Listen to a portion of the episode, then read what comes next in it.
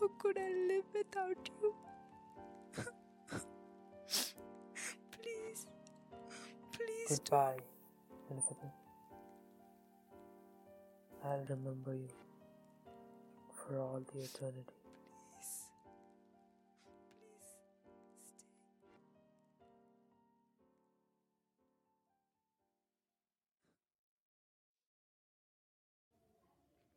Please. It all started when I first came to the beach.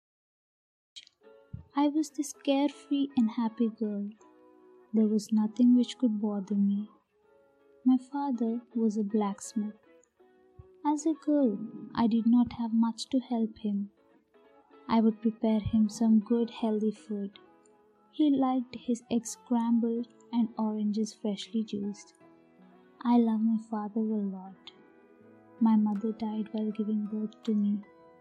He took care of me all this time. I'm so grateful to have such a caring and responsible father. I still remember the time when I got a flu. My father literally sold everything he had to buy me good food and medicine.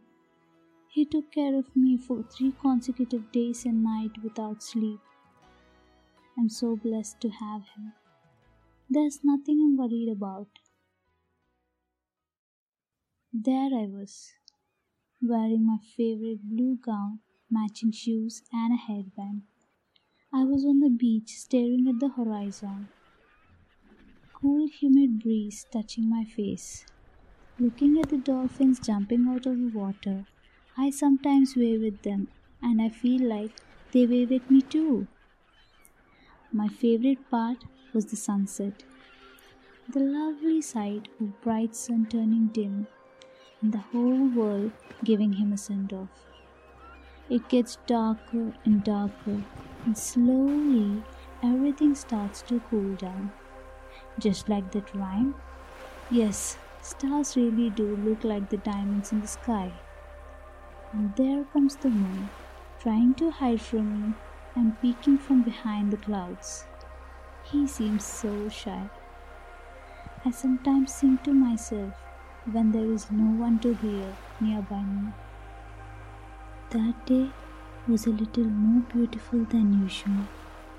The sunset and the dim light. And I started humming silently to myself. Mm-hmm.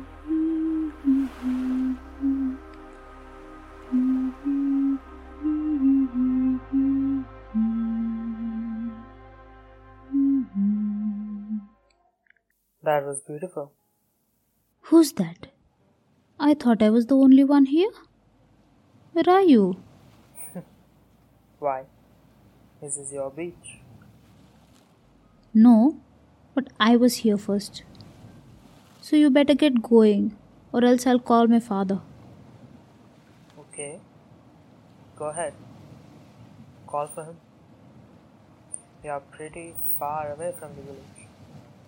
I wonder he can hear you from this far. I'll scream now.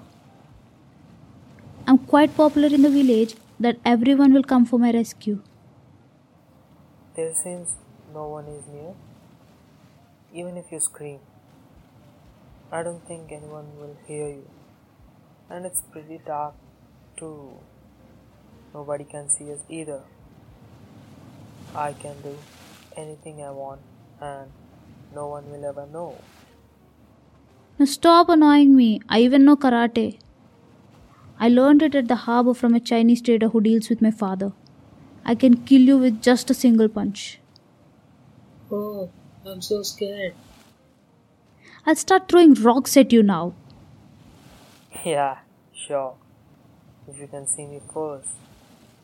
Oh, come on, show yourself. Be a man. Are you scared of a girl?